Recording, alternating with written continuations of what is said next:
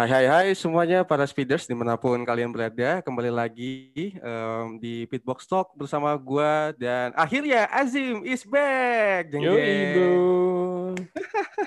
Tepuk tangan buat gua dong. Woi. keprok keprok keprok keprok keprok keprok keprok.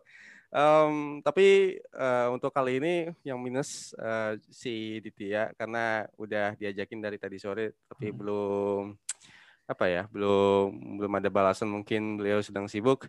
Yeah. dan seperti episode kemarin uh, si Azim kemarin ternyata tidak bisa join uh, karena sedang ujian skripsi. Gimana ujian skripsinya? Sudah sarjana dong? Uh, ya uh, kalau dibilang sarjana ya belum. Cuman ya udah udah lulus lah karena masih ada yudisium dan wisuda sih. Tapi Oh iya. Itu dah. Ya Yudi cuma ya acara lah ya. Iya, ya, formalitas sebenarnya tapi ya insya Allah udah resmi. Iya, tadinya gini, episode kemarin kan kalau lu denger kan harusnya ini bikin uh, spanduk atau postingan di IG khusus buat lu Azim. Jadi selamat dan sukses buat Azim Amedi, salah satu okay, kontributor F1 Speed Indonesia. Thank you, thank you. Cuman nggak tahu sih, mungkin si si ini si Ditinya segan kali. Tapi uh, sek uh, sekali lagi selamat buat Azim uh, atas kelulusannya. Uh, semoga gue nyusul. Amin, amin, amin dong. Amin ya speeders. Ya, amin. Amin kan saja. Uh, semoga lancar gitu. Dan um, kita akan ngebahas uh, tentunya soal Silverstone dan beberapa berita lainnya. Dan uh, info aja nih, uh, kita kemarin alhamdulillah baru mengupload video lagi setelah berapa bulan ya? Itu oh, Misano ya. itu video apa namanya video ketiga kita di YouTube Evan Speed Indonesia ngebahas soal Russell yang yang kita bahas juga uh, di podcast kali ini lebih dalam gitu. Tapi uh, kita ada beberapa pembahasan. Yang pertama uh, persiapan buat besok uh, peluncuran uh, regulasi regulasi tahun 2022 launchingnya besok jam 9 terus abis itu kita mengulas lagi uh, sprint qualifying yang sebenarnya kita udah bahas uh, beberapa bulan yang lalu di episode-episode uh, judulnya itu uh, sprint race uh, itu yang apa sunnah muakat itu. Nah nanti kita akan lebih dalam lagi pembahasannya khususnya di uh, di Silverstone. Uh, preview sil preview Silverstone-nya uh, sedikit lah soal ya biasalah sirkuit dan uh, para pembalap dan tim dan terakhir baru kita akan membahas soal si Russell yang kemungkinan besar apakah uh, bisa terjadi atau tidak. Oke, okay, um, pertama yang pertama tadi bahas apa kita? Anjir. Lupakan sprint qualifying tuh. Eh regulasi oh, iya. regulasi sorry, sorry. Regulasi ya regulasi.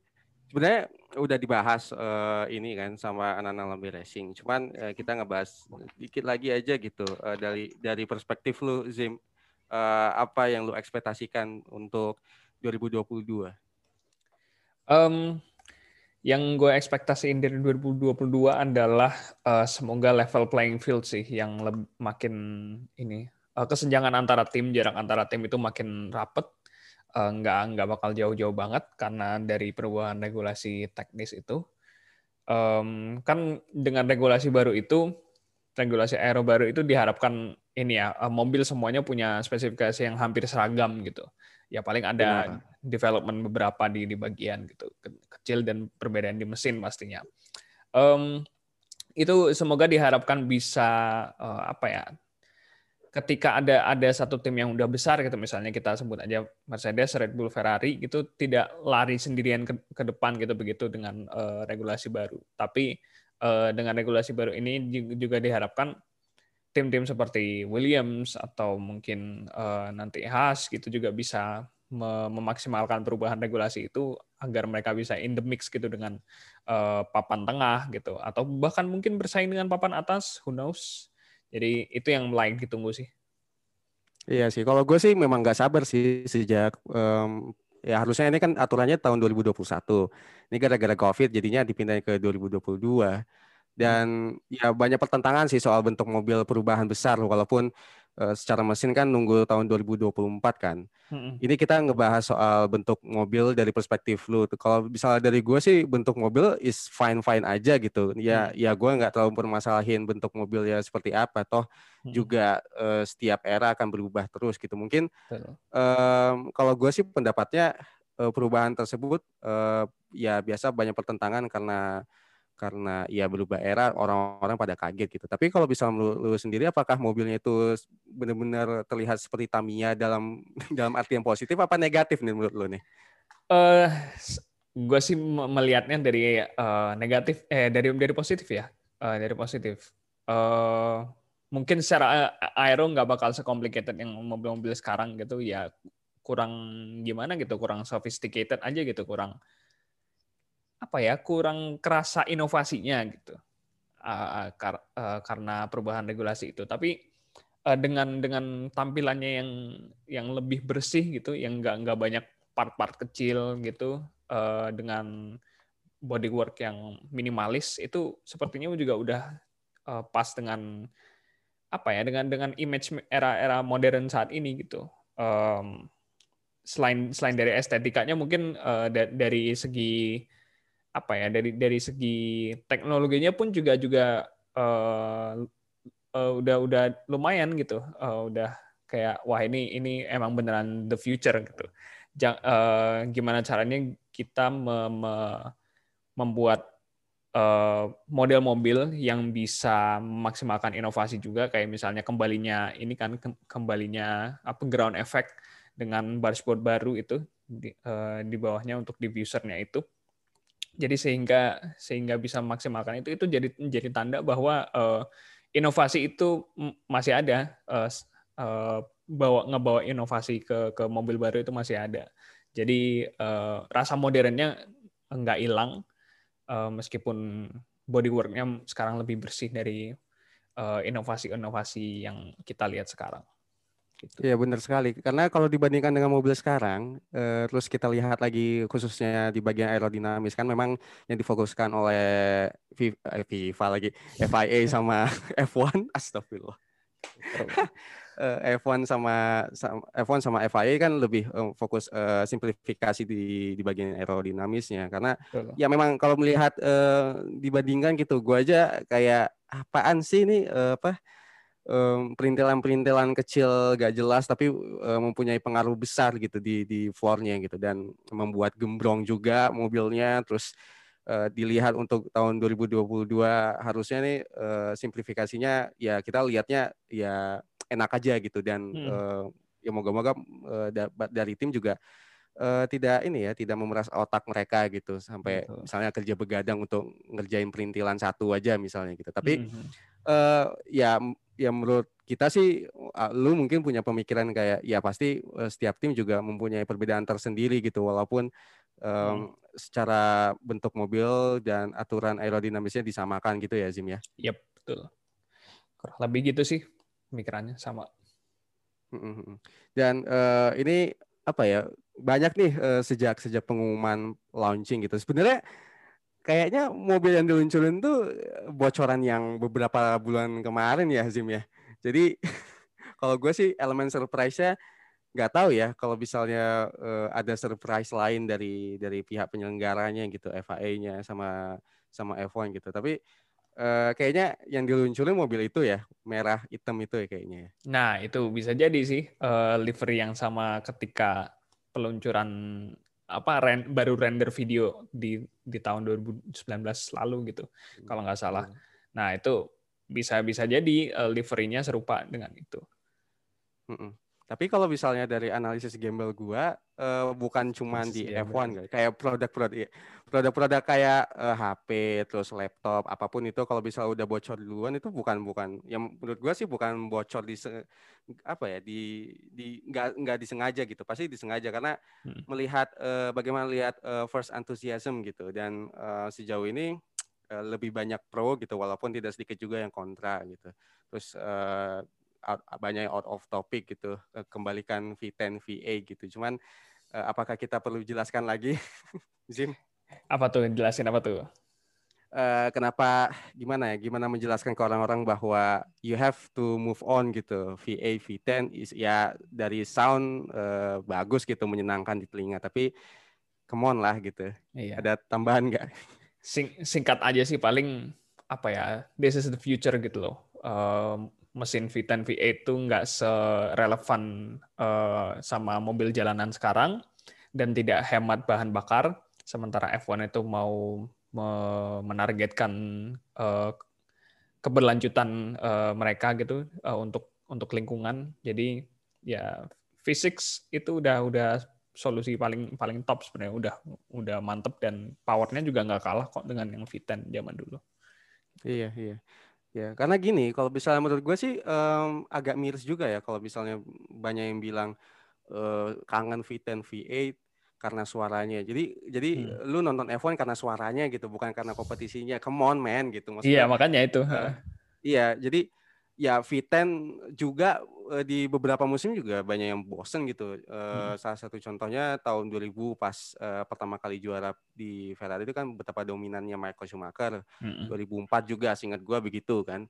Hmm. Um, it, maksud gua adalah hal yang harus diubah uh, secara regulasi itu bukan cuma sekedar uh, apa ya uh, memanjakan penonton atau memanjakan telinga penonton gitu selain memanjakan mata gitu kan. Iya betul. Uh, bagi ya bagi kita para pecinta F1 harusnya atau mungkin teman-teman sekalian yang baru di F1 uh, mengetahui bahwa betapa seksinya suara silinder 10 dan silinder 8 ya kita harus mengetahui bahwa zaman semakin maju gitu. Dan kita nggak bisa ya kita nggak bisa menghindari menghindarinya lagi gitu. Sama kayak teknologi tuh lu punya gadget juga uh, lu pengen kan karena memang uh, sesuai dengan kebutuhan sekarang gitu sama juga di di uh, kompetisi F1 ya suka gak suka gitu uh, hmm. cuman uh, we need move on gitu dari hmm. dari era-era sebelumnya gitu ya itu aja sih sepakat ya sepakat Oke, okay, uh, jadi itu aja. Ya paling itu sih uh, jangan lupa nonton sekalian jadi promo ya. ya ngingetin aja sih, ngingetin aja ke speeders gitu bahwa uh, peluncuran peluncuran regulasi buat tahun 2022 dilaksanakan besok malam jam 9 karena di di Inggris jam satu siang kalau nggak salah.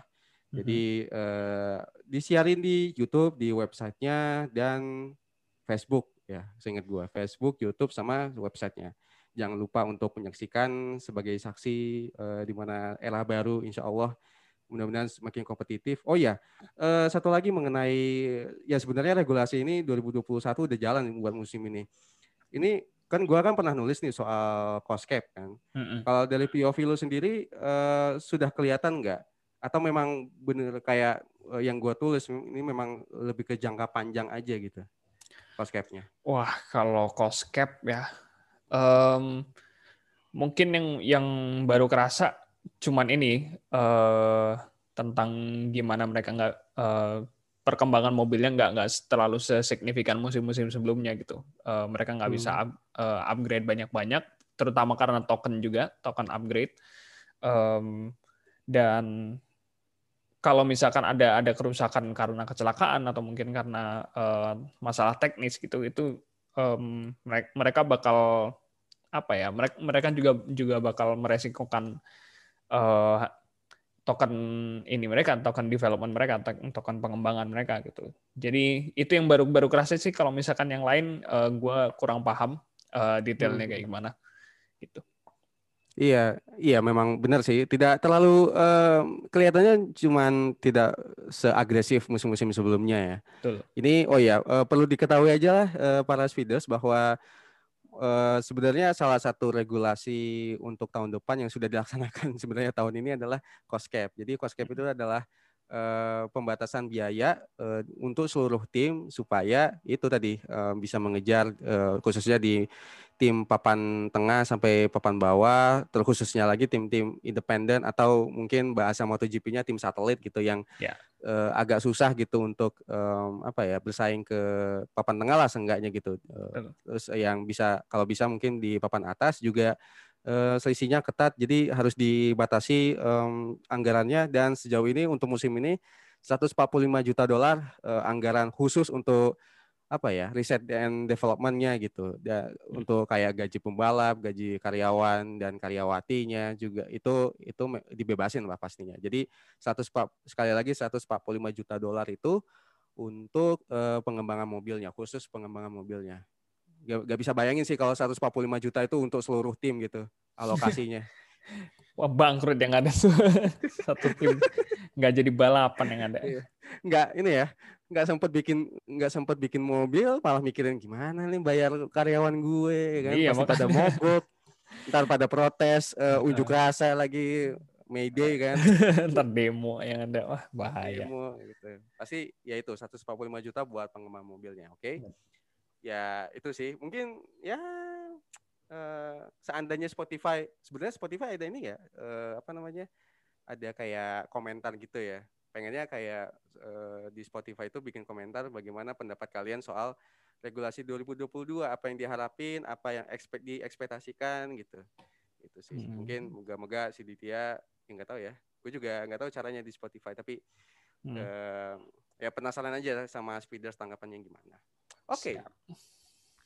Uh, mari kita membicarakan dengan uh, soal sprint qualifying um, yang akan dilaksanakan nanti pertama kali di Silverstone. Um, sebenarnya kita udah bahas ini sih uh, di apa ya, ya episode kemarin itu yang soal sunnah apa namanya sunnah muakat. muakat sunnah muakat. Kenapa kita menyebutnya sunnah muakat? Karena uh, kalau lihat dari jadwal itu um, gak agak susah untuk meninggalkan satu sesi pun gitu. Hmm. Uh, untuk hari Jumatnya um, latihan bebas pertama, habis itu kualifikasi biasa Q1, Q2, Q3, habis itu besoknya di hari Sabtu um, latihan bebas kedua, setelahnya baru race qualifying. Dan hari Minggunya baru uh, race uh, pada umumnya yang seperti yang kita tahu ya kan. Jadi uh, dan sedihnya lagi setelah gue lihat apa ya, setelah gue lihat jadwalnya jam Indonesia ternyata uh, untuk race-nya sendiri lebih malam daripada biasanya ya, Zim ya. Iya, uh, jam jam 9, jam 9. Kan biasanya biasanya jam 8. Iya, jam 9. Biasanya jam 8 tapi uh, kita harus menontonnya jam 9 gitu dan spring qualifyingnya setengah sebelas sampai jam 11 lebih malam lagi. Buset. Oh ya, gua ini gini aja lebih detail aja. Gua langsung buka di f1.com habis itu uh, ini untuk latihan pertamanya itu jam setengah sembilan mulainya. Oke, okay? mm-hmm. itu sunnah biasa lah. Terserah kalian kalau misalnya pengen ini. Tapi untuk kualifikasi biasa Q1, Q2, Q3 harus nonton jam 12 malam sampai jam 1. Wah itu mah uh, tinggal buka website aja besok besok paginya langsung ngelihat oh siapa yang kualifikasi? Nah itu oh, iya. nah, kayak gitu tuh. Kalau malas terus latihan kalau malas ya uh -uh. karena memang ya apa ya aduh nggak kuat lagi gitu nontonnya. Terus habis itu latihan kedua baru agak bersahabat jam 6 mulainya sampai jam 7 selesainya. Tapi sprint qualifyingnya kok jomplang setengah 11 sampai jam 11. Enggak, lama banget. Race-nya baru jam 9 besoknya. Aduh, kalau gue sih gimana ya? Apa sih yang menurut menurut lo gitu mempertimbangkan kalau mempertimbangkan di jam segitu tuh waktu Indonesia? Apakah eh, apa ya harus mempertimbangkan penonton yang datang langsung ke ke Silverstone kali ya menurut lo ya? Bisa jadi sih kayak kayak gitu. Um, dan karena perbedaan waktu juga dengan di Indonesia sih. Cuman kalau misalkan di jeda-jeda kayak uh, antara praktis satu sama kualifikasi biasa, kemudian praktis dua dengan uh, sprint qualifying itu kayaknya jeda waktu itu dimanfaatkan oleh tim itu untuk maksimalkan setup gitu, uh, maksimalkan data-datanya yang yang uh, cuman di, di mereka dapat dari sesi latihan yang cuman sejam. Uh, gimana caranya itu bisa digunakan untuk bikin untuk bantu setup di sesi qualifying atau di sesi sprint qualifying itu gitu. Uh, jadi masih ada banyak waktu untuk menyesuaikan ini kira-kira pas nggak ya? Ini terus uh, strategi bannya apa aja ya? Gitu. Yang kira-kira bisa mantep dan nanti uh, kualifikasinya gimana sprint qualifyingnya harus gimana gitu Uh, jadi um, mungkin banyak elemen yang yang bermain di di jeda waktu itu. Hmm. Oke, okay. uh, eh, menarik sih sebenarnya dari uh, dari pernyataan lo Zim soal soal setup gitu karena hmm. kemarin gue juga baca uh, di motorsport.com soal itu. Tapi sebelum kita jumping ke situ, uh, gue pengen ngasih tahu lagi nih uh, buat speeders gini bahwa sprint qualifying itu uh, untuk menentukan ya biasa gitu uh, kualifikasi grid untuk uh, balapan di besok uh, keesokan harinya gitu. Cuman dalam uh, format balapan juga gitu. Dan uh, kan uh, sudah ditentukan Q1, Q2, Q3-nya gitu untuk sprint qualifying-nya. Mhm. Dan untuk sprint qualifying-nya itu uh, no mandatory pit stop, jadi tidak ada pit stop. Uh, mungkin uh, diharapkan letak keseruannya keseruannya dari situ juga gitu dan hmm um, bebas milih ban dan itu sih uh, ada poinnya juga walaupun uh, sangat sedikit gitu untuk untuk poin di posisi pertama itu tiga, duanya itu dua, tiganya itu satu gitu. Cuman itu aja sih. Dan um, ya tadi ngebahas soal setup karena gue um, baca di motorsport.com soal Ferrari gitu. Ferrari bilang ini kalau misalnya formatnya jadi bakal kacau sih untuk uh, maksudnya untuk di untuk di Silverstone ini kacau di setup gitu akan membuat pusing gitu karena hmm. kayak lu bilang uh, waktunya mepet nggak sebenarnya nggak mepet cuman hmm. nggak hmm. ya pembiasaan lah gitu kan kalau gue sih gue sih liatnya kayak gitu pembiasaan apakah um, apa ya menurut lu seberapa lama sih adaptasi tim yang akan berlaga untuk format baru ini apakah selama itu atau gimana menurut lo? Uh, pastinya adaptasinya nggak nggak cuma di satu akhir pekan balapan sih. Itu harus uh, beberapa event balapan baru tim-tim bisa menyesuaikan dengan format itu gitu. Makanya ada ada beberapa kali kan rencananya untuk uh, dipakai dipakai format uh, sprint qualifying itu gitu. Uh, ya kalau uh, di race pertama ini kita lihat aja gimana uh, kesan tim uh, terhadap format baru itu apakah uh, mereka mereka menyambut baik atau menyambut buruk setelah uh, keseluruhan air pekan dilaksanakan maksudnya dari Jumat sampai Minggu gitu. Dan gimana nanti fans juga menerima format tersebut gitu. Jadi ya tidak bisa ditentukan lah dari cuman satu akhir pekan gitu.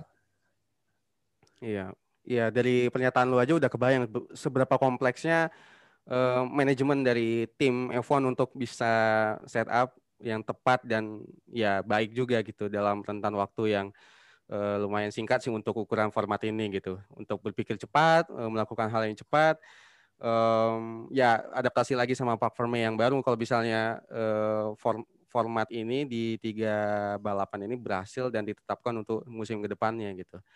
Um, tapi yang gue pikir adalah uh, jangan berekspektasi tinggi gitu dalam hmm. dalam positif maupun negatif itu kan. Banyak hmm. yang bilang secara positifnya itu uh, ekspektasi tingginya adalah ya oke okay lah ini bakal seru nih bakal um, bakal kompetitif gitu. Tapi uh, banyak juga yang sinis gitu. Jadi stay low aja ya Sim ya.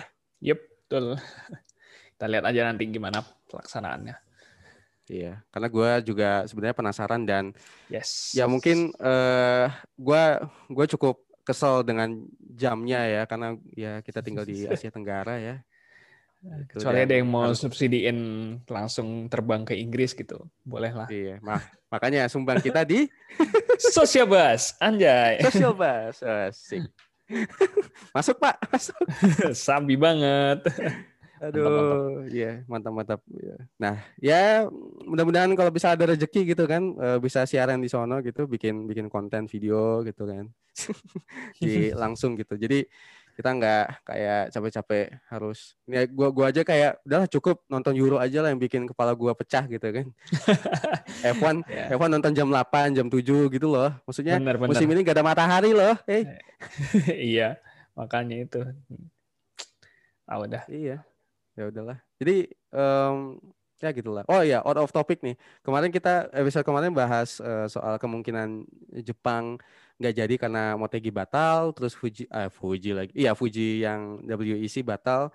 Lu melihat hal itu terjadi lagi nggak di Suzuka?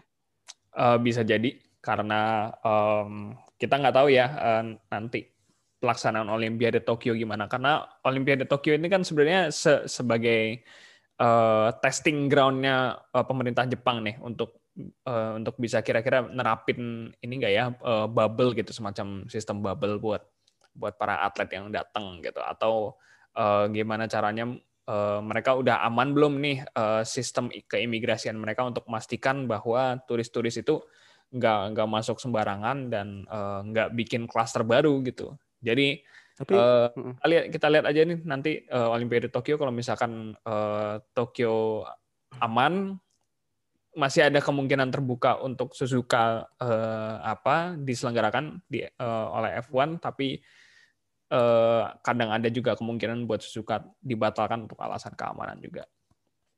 Eh, tapi uh, setelah apa minggu kemarin gue dapat kabar sih hmm. berita gitu yang Olimpiade Tokyo tanpa penonton fix. Hmm. Gitu. Oke oke. So uh, soalnya uh, emang kayak gimana ya? Hmm. Yang penonton penontonnya kan pasti kebanyakan juga turis-turis gitu. Uh, iya. Gua, kira, iya. gua kirain juga mikir, gua kirain tuh mikirnya sebelum sebelum uh, dengar dari berita lo ini mikirnya ya udah yang yang nonton ya turis-turis lokal aja orang-orang Jepang aja sendiri gitu. Nah iya sempat kayak gitu kan, sempat kayak gitu terus uh, okay. bikin kebijakan uh, yang nonton uh, orang lokal dan tidak boleh uh, teriak-teriak cuman tepuk tangan dalam hati gue. Buset. Gak seru amat. Iya garing amat. Udah loh iya. uh, mungkin mikir uh, orang apa olimpiade di Tokyo bilang ya daripada ini kan nggak seru juga ya udahlah di apa nggak usah ada penonton gitu. Tapi mm-hmm. sekali lagi um, ya kalau gue sih Suzuka lah gitu. Karena gue rindu matahari cuy nonton F1 bener-bener gua gua butuh sinar matahari untuk biar bisa seger nonton F1-nya jangan malam mulu tapi ya udahlah. Yes yes. Soalnya nggak hampir nggak ada ronde Asia kan cuman Jepang doang. Terus iya. Singapura batal Singapura pun juga masih malam. Malaysia nah, nggak malam itu juga. Uh, Malaysia nggak ada. Uh, Australia batal kan? Australia batal. Ah ya, Cina apalagi udah. gitu. Cina apalagi. Musim lalu musim lalu sama musim ini udah nggak ada matahari udah. Iya. Ya jadi ya udahlah. Oke, okay, uh, eh, mari kita mari kita bahas uh, preview uh, secara umum soal Silverstone. Kemarin uh, si Max Verstappen uh, menang dengan sangat-sangat meyakinkan di dua race di Austria, Austria, Austria sama Austria. Grand Slam. Ya, Grand Slam. Iya ya, Grand Slam juga ya. Yoi. Dan um, semenjak final Euro kemarin, apakah F1 is coming home? bagi nggak tahu ya. Gue nggak jelas sama uh. tim Mercedes gitu. Kan kan tim Jerman hanya gara-gara HQ-nya di Inggris. Jadi jadi ngomongnya is coming home is coming home. Apalagi gue gue sebel banget tuh bikin vandali, vandalism di Ferrari. Iya kurang anjar tapi akhirnya karma juga kan mereka oh, makan oh. tuh. Makan tuh. Aduh. Ini kali ini kita banter ya. Bener-bener Mercedes udah gayaan coming home coming home gitu. Ah, tawanya kalah. Ferrari yang ngakak itu Mattia Binotto udah ketawa ketawa sendiri di rumah. Iya iya. Tapi balik lagi soal uh, Silverstone nih. Ya hmm. istilah uh, F1 is coming home menurut lo gimana nih? Bisa jadi bisa jadi kejadian. Uh, kayaknya bakal kemungkinan besar juga kejadian karena uh, Silverstone kayaknya cukup ini ya cukup uh, apa berpihak kepada Mercedes apalagi melihat ke beberapa tahun belakang um, dari 2020 pun uh, ya walaupun ada insiden ban pecah gitu di di akhir-akhir gitu tapi kan tet tetap waktu itu Mercedes yang mendominasi. 2019 pun juga juga begitu. Dan, dan uh, uh, paling di tahun-tahun sebelumnya 2018 itu special case karena uh, Hamilton di diseruduk oleh Raikkonen dari belakang gitu. Cuman uh, karakternya emang emang bagus buat Mercedes sih di uh, dengan karakter balance antara power sama tik tikungan medium gitu. Jadi uh, bagus buat mereka tapi ngelihat uh, ngelihat seberapa majunya Red Bull sekarang dengan pengembangan mobilnya um, itu bakal bakal sangat dekat, sangat ketat gitu. Iya, karena memang uh, secara ciri khasnya si Silver Silverstone ini dalam berapa ya, hampir 10 tahun terakhir ini selalu memakan korban untuk ban ya, khususnya hmm. Pirelli gini. Dan uh, untuk merespon hal tersebut dari sebenarnya ini merespon dari baku ya kalau gua hmm. rasa ya. Uh, tes uh, ban dengan PCI apa sih uh, istilahnya gitu dengan tekanan terbaru gitu yang PSI, sudah diuji coba di PSI ya. Asal PSI bukan ya. PCR ya. aja. Ngetes baru pakai PCR. ya ampun. Ya ya. Terus uh, apa tadi PCI ya? Uh, eh, PCI yang sudah uh, ditingkatkan nggak sih? Maksudnya uh, secara yeah. teknisnya gitu. Mm-hmm. Tekanan bannya ditingkatkan, terus sudah diuji coba di di uh, Austria atau Styria kalau nggak salah. Mm-hmm. Um, ini agak berbeda sih pertanyaannya. Apakah um, dengan tekanan yang tinggi itu uh, dapat menghasilkan uh, daya tahan ban yang sangat kuat dan kalau bisa daya tahannya uh, sudah kuat gitu apakah mengurangi keseruan karena harusnya letak serunya itu dipecah ban gitu. uh, wah kalau yang bagian bagian spesifikasi mobil gitu um, gua kurang tahu ya, gua kurang paham. Cuman pengalaman di di ini aja di uh, main game F1 gitu. Uh, tekanan ban kalau misalkan uh, di in, ini apa uh, di segi temperatur ban yang menyebabkan pecah ban itu biasanya um, justru justru masih masih lebih cepat mereka untuk overheat gitu kan. Karena uh, dengan tekan dengan tekanan tinggi itu uh, apa ya bisa entah apa yang terjadi di, di dalam ruang ban itu di ruang anginnya ban itu um, tapi hmm, tapi tapi itu akhir uh, akhirnya seenggaknya bisa bikin ini bisa bikin uh, temperaturnya naik dengan cepat dan bisa mencengkram dengan lebih baik uh, dan uh, strukturnya juga lebih kuat gitu. Uh, secara struktur luar juga lebih kuat. Tapi kalau misalkan tekanan bannya rendah uh, karena loyo gitu ya karetnya bahasanya gitu kira-kira gitu loyo gitu walaupun lebih banyak area yang uh, bisa nyentuh aspal, uh, itu bakal ber, beresiko banget ketika uh, temperaturnya makin lama makin makin tinggi. Uh, itu itu bisa bisa langsung merusak kepadatan bannya gitu uh, karetnya. Jadi ya letak pecah bannya seru sih seru ya dari dari luar cuman masalah keamanan pembalapnya ya Pak. Kasihan juga yeah. pembalapnya nanti kalau Gak tahu sih. Uh, ini pertanyaan bukan bukan dari gua sih sebenarnya dari pertanyaan hmm. dari ini pertanyaan ya biasa lah gitu. Okay. Kalau gue sih ya ya kalau kita nonton sih seru-seru aja tapi um, kayak lu bilang sih harus harus uh, melihat apa ya ya nggak mungkin lah gue juga kalau, kalau jadi pembalap ya kesal juga lah ban gue pecah kan iya. sama misalnya mobil mobil gue pesnya bagus nih buat duduk di posisi papan atas gitu eh tiba-tiba uh, ban salah satu ban entah di mana gitu pecah kan kan rugi juga gitu terus iya uh, ya ya POV yang sangat ya sangat-sangat berbeda lah gitu. Tapi um, gimana nih uh, dari Mercedes lu bilang uh, ini ranahnya Mercedes, tapi apakah um, dari Red Bullnya bisa menggagalkan itu? Uh, maksudnya apa ya dominasi dari dari Max Verstappen itu bisa masih bisa berlanjut gitu? Uh, bisa, bisa. Itu kemungkinan kemungkinan besar juga terjadi. Uh, pertama, itu dari dari strategi sekali lagi uh, track Silverstone itu juga menarik buat strategi juga uh, menurut gua. Dan uh, kedua uh, dengan kondisi tim Red Bull yang lagi, lagi di atas angin gitu ya dengan uh, spesifikasi mobil mereka yang juga lebih lebih baik sekarang dan uh, sang, sangat uh, sangat ketat dengan Mercedes lah neck and neck gitu. Bahkan terkadang juga uh, Red Bull unggul sedikit dari dari Mercedes itu bisa uh, kemungkinan berlanjut juga sih Verstappen untuk mendominasi uh, apa di di balapan selanjutnya. It, uh, karena Silverstone ini kan juga juga banyak tikungan cepat gitu. Uh, dia dia butuh traksi juga. Nah, Red Bull itu terkenal dengan itu gitu. Tikungan cepat dan traksi yang bagus untuk tahun ini ya, untuk tahun ini. Nah, uh, itu itu bisa jadi uh, uh, momen di mana mereka memanfaatkan itu gitu untuk uh, game, ketika mau mengejar Mercedes, uh, gap mereka bisa uh, bisa dikurangi di di bagian tukungan cepat gitu uh, dengan grip yang mereka punya. Jadi um, bakal sangat ketat sih kayak kayak yang gue bilang tadi gitu, bakal susah ditebak tapi entahlah gue agak favoring Mercedes untuk sekarang untuk menggagalkan persapan pesta lagi. Iya. Ya mungkin kalau gue sih harapannya sih bisa balas sih karena hmm.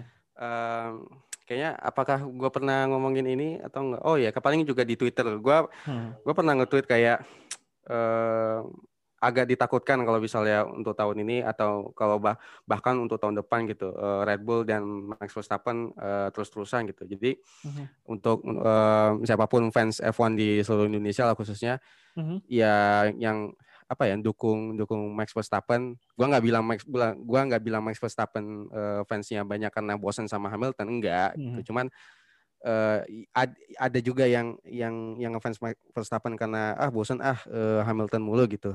Toh juga akan akan ini akan akan menghadapi takutnya ya uh, lingkaran setan itu lagi itu lagi gitu. Nah, jadi iya.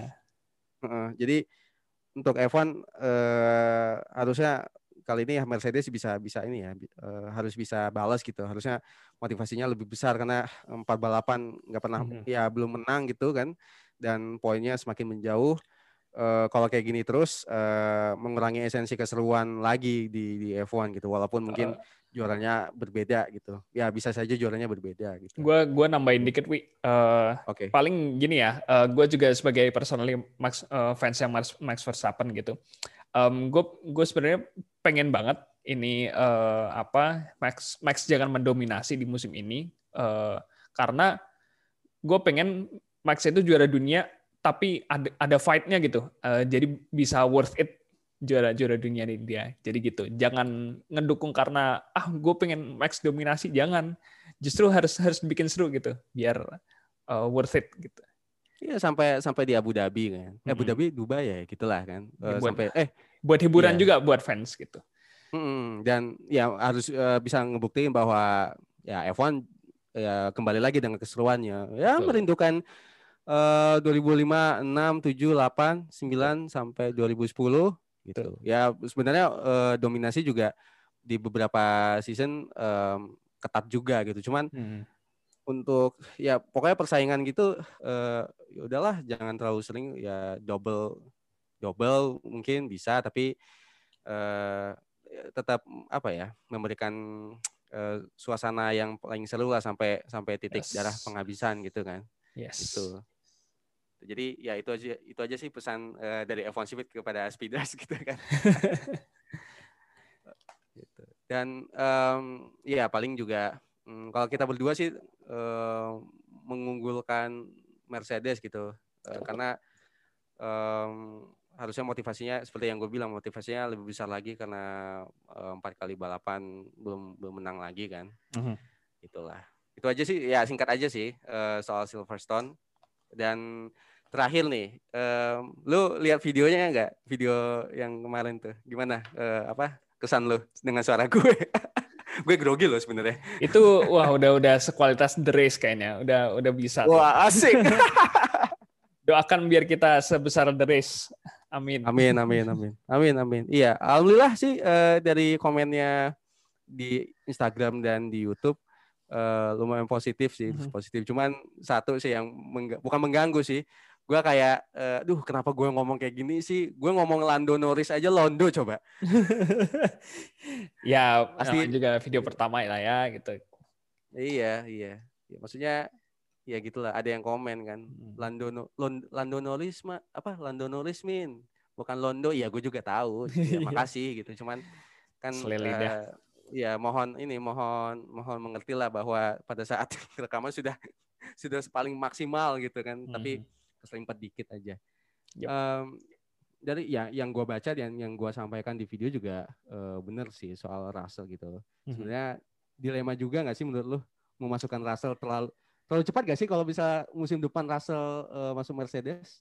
Sangat dilematis sih. Uh, cuman kalau cepat nggak cepat kayaknya ya pas-pas aja sih sebenarnya, pas-pas aja. Uh, karena Russell juga udah punya pengalaman balapan nih, udah sekarang udah musim ketiganya dia gitu. Kalau misalkan musim depan ternyata benar dipromosiin ke Mercedes, ya kita nggak bak nggak bakal ngelihat dia kayak misalkan uh, apa kita ngelihat Gasly di Red Bull atau Albon di Red Bull gitu. Nggak nggak bakal begitu pasti. Uh, dia dia langsung hit the ground running kayak tahun 2020 kemarin pas nggantiin Hamilton gitu. Jadi um, untuk berdasarkan waktu pas-pas aja. Cuman uh, dengan regulasi 2022 nanti uh, who knows kayak dia kayak gimana. Tapi um, posisinya sangat susah lah untuk Toto Wolff untuk menentukan uh, apakah mau milih Russell atau tetap hmm. pertahanin Bottas gitu. Hmm, hmm, iya, um, dan lagi pula sebenarnya apa ya banyak yang bilang pantas karena memang udah pernah megang uh, mobil Mercedes kan, walaupun ya sekasian sekali lah, uh, pokoknya bad ending sekali di Sahil uh, tahun kemarin dan um, ya benar dilemanya adalah uh, berkaca pada pengalaman beberapa um, apa ya beberapa tim yang melakukan um, line up di dua dua pembalap yang sangat kuat gitu kan.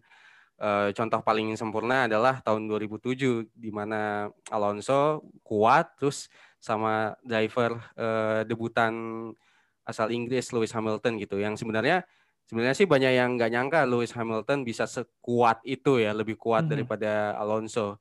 Ya kuat cuman cuma bisa sampai uh, apa ya bisa sampai papan atas bisa gesek-gesek uh, buat uh, penentuan juara itu siapa yang nggak nyangka dan itu mempengaruhi, hmm. mempengaruhi tim gitu.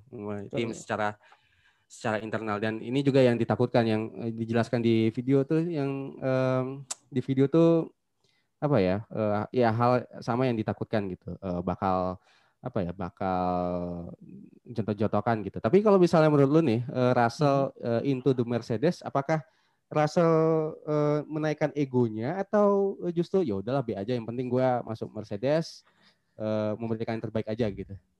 Wah, ini kayaknya tergantung dari gimana perintah timnya uh, ke dia deh. Uh, kayak kayak gitu sih. Jadi Russell itu semua tergantung sama Toto Wolff. Uh, Toto mau dia jadi tim player atau bisa all out gitu kayak kayak misalkan uh, jawabannya Rosberg sama Hamilton gitu. Nah uh, itu itu harus tetap harus tetap kita lihat gitu uh, apakah uh, Russell beneran bisa dilepas uh, dengan harapan ini loh uh, penggantinya Hamilton ini udah siap dan dia dia udah siap untuk membawa gelar juara dunia ke ke Mercedes dan untuk ke dirinya pribadi gitu. Tapi at the same time dia, mereka juga harus uh, menjaga Hamilton ini anak emas kita itu dia juara dunia tujuh kali masa uh, mau dikalahin sama uh, pembalap kemarin sore lah gitu. Apa hmm. bahasanya gitu. Gitu sih. Atau ya atau gini pertanyaannya gue ganti. Hmm. uh, kalaupun benar-benar uh, di set sebagai apa ya second driver gitu hmm. seberapa cepat dia rebel atau ada potensi rebel nggak gitu? Ada gak, potensi rebel, ada potensi rebel, bakal ada potensi rebel. Kayaknya uh, ya um, separuh musim dia dia mungkin bakal bakal ngerebel sih, bakal mencoba untuk uh, menantang Hamilton. Hmm, ya karena apa ya? Ya gue gue ngerasa kayak kalau bisa Russell into the Mercedes gitu. Hmm uh, bakal rebel dan dan lebih cepat daripada Bottas dan ya Bottas juga sampai sekarang ya kalem-kalem aja gitu walaupun kelihatan rebelnya pas uh, eh, GP Prancis waktu di radio gitu kan. Hmm. Um, ya gue rasa gue rasa gitu sih. Gue rasa Russell akan akan lebih uh, berontak lagi karena kapasitas gue udah pernah megang Mercedes dan hampir menang loh gitu kan. Hmm. Terus uh, gue gua megang di Williams, gue udah sampai ke Q3 loh gitu. Hmm. Lu lu mau jadiin gue second driver, ya gue usah lama-lama lah. Gue juga butuh menang gitu dan butuh persaingan yes. juga gitu. Dan yeah. itulah motivasi yang gue lihat dari Russell tuh. Kalau misalnya uh, ya walaupun uh, prediksi kita sampai hari Kamis besok nggak ada pengumuman soal ini ya soal yeah. soal Russell paling ya. Bener-bener betul. Dan ini ya uh, mungkin uh, bahan berpikir aja gitu buat buat kita kita uh, Russell apakah bisa uh, mantap gitu lang langsung uh, di balapan pertama langsung uh, langsung bagus. Ya pengalaman dia test drive uh, test drive mobil-mobil Mercedes ya dia dia bagus gitu sempat uh, bikin rekor waktu tercepat di di tes waktu di Hungaroring kalau nggak salah tahun 2019 tuh. Nah itu uh, itu jadi jadi bekalnya dia gitu. Uh, ini, ini adaptasinya nggak bakal lama dan who knows bakal ngerebel uh, del, uh, ketika separuh musim gitu. Gitu. Ya. Dan ya, atau mungkin lebih takutnya justru uh, dejavu Hamilton tahun 2007 rebelnya. Nah, Dalam itu dia. Gitu. Who knows? kita justru, kita lihat aja. Justru kita nggak bakal nyangka Russell dengan potensi itu melebihi ekspektasi di di itu ya di di Mercedes sama dengan Hamilton gitu. Siapa sih yang ah. nyangka gitu di GB2 ya juara juara nggak sih GB2? Iya juara dia. Juara. Ya juara kan? Ya, juara terus habis itu into ke McLaren um, apa uh, side by side sama juara bertahan dan bisa guys apa uh, gerusak-gerusuk di papan atas gitu siapa yang nyangka gitu kan mm-hmm. ya mungkin kayaknya takut nggak tahu ya uh, apakah uh, sebuah ketakutan atau uh, prediksi gitu Russell bisa kalau bisa masuk ke Mercedes uh, serebel itu gitu ya kita lihat saja nanti kan gitu atau mhm. jangan-jangan Bottas uh, memperpanjang kontrak sama kayak Hamilton lagi sampai 2023 Who knows? Atau iya, atau jangan-jangan lagi Russell ini pindah ke Red Bull gantiin misalnya siapa gitu uh, Sergio Perez. Kan ada sempat sempat apa namanya sempat uh, gosipnya seperti itu Zim gimana gimana? Sorry sorry. Atau uh, gue ulang ya, ya. ini kayaknya yang ini dipotong. Atau jangan-jangannya uh, lagi tuh Russell itu apa ya um, pindah ke Red Bull karena isu kemarin bilang mau mau dibajak sama Red sama Red Bull Russellnya. Wah itu uh, justru yang bakal kesulitan adalah Horner, Christian Horner sama Helmut Marko itu kalau hmm, misalkan iya. ada dua driver Alfa di di dalam satu tim, misalnya Max Verstappen masih masih stay di Red Bull gitu, uh, itu bakal jadi bakal jadi sulit gitu. Ya in terms of apa ya uh, perolehan poin ya mereka mereka bakal bagus mereka bakal dapat podium terus gitu dengan kecepatan Russell dan Verstappen. Tapi uh, jangan jangan lupa dengan adanya dua Alpha driver itu ja, ja, uh, malah malah bisa banyak potensi sikut-sikutan gitu. Ya pengalaman hmm. aja deh uh, kayak misalnya uh, Vettel sama Weber gitu zaman dulu gitu. Ya walaupun Weber nggak terlalu sering di di depan nempel sama Vettel tapi uh, ketika mereka nempel nempel itu, gitu uh, udah chaos gitu kan yeah. nah itu makanya harus di diwaspadai kan dan gua nggak mendukung sama sekali rasa untuk di dibajak Red Bull mm -mm. ya um, ya mengingatkan um, Weber sama Vettel di Turki 2010 atau 2011 ingat gua uh, habis itu di Malaysia tahun 2013 kalau nggak salah. Ya kalau bisa mereka duit lagi akan lebih perang lagi tuh. Nah itu. Aduh bacok kayaknya Russell sama Max Verstappen. Waduh. Sama Ocon aja waktu di Brazil aja hampir baku hantam. Ini kalau misalnya berhadapan sama Russell gitu yang motivasinya tinggi karena udah kelamaan di Williams yang itu kan. Mm-hmm. Williams yang lagi ya sedang banyak cobaan gitu. Atau jangan-jangan lagi nih part 3 nih. Williams langsung ini langsung langsung bangkit dan mikir ah Williams udah bangkit ngapain gue pindah ke Mercedes? Nah itu. Bahaya. Jadi, sangat banyak kemungkinan yang terjadi untuk musim depan untuk uh, Russell. Jadi sans aja lah untuk pendukung Russell. Uh, ya udah yang penting kita udah lihat uh, Russell potensinya seperti apa khususnya yang nonton di Sahil tahun kemarin. Uh, tinggal nunggu waktu aja sih kalau gue santai aja Russell Yap, betul. Sabarlah, nak. Hmm. Santai aja, santai aja.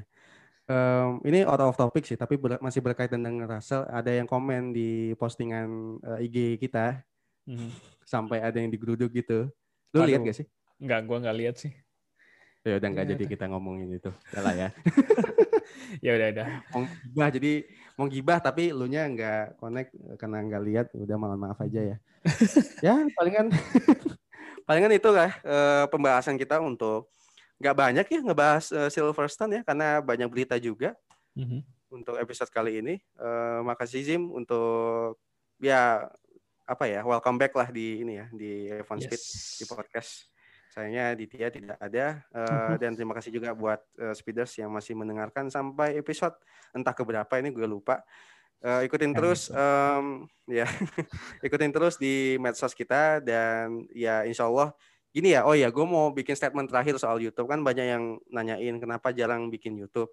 Uh, sebenarnya kita ada rencana sih untuk uh, konten apa aja yang kita bikin untuk YouTube cuma permasalahannya yang pertama adalah kita jauh-jauhan nih gue lagi di Malang si Azim lagi di Depok, terus hmm. uh, founder kita si Ditya lagi di Solo. Itu yang pertama, jauh-jauhan. Hmm. Walaupun sebenarnya masih bisa di itulah, masih bisa dikendaliin gitu, masih bisa dikontrol gitu. Terus hmm. yang kedua adalah uh, kita banyak kesibukan gitu. Uh, gue masih skripsi awal-awal, si Ditya masih semester 4, ini lagi UAS terakhir katanya yang paling lega paling juga si Azim tuh yang baru lulus yeah. tinggal ini aja uh, wisudanya aja gitu. Jadi yes uh, dua faktor itu yang bikin kita agak susah atau bukan agak susah memang susah gitu untuk bikin konten di di YouTube gitu dan di samping itu uh, kasihan juga si Ditianya laptopnya katanya tidak terlalu maksimal untuk uh, bikin ini ya bikin uh, editannya makanya dukung terus di sosial bus ya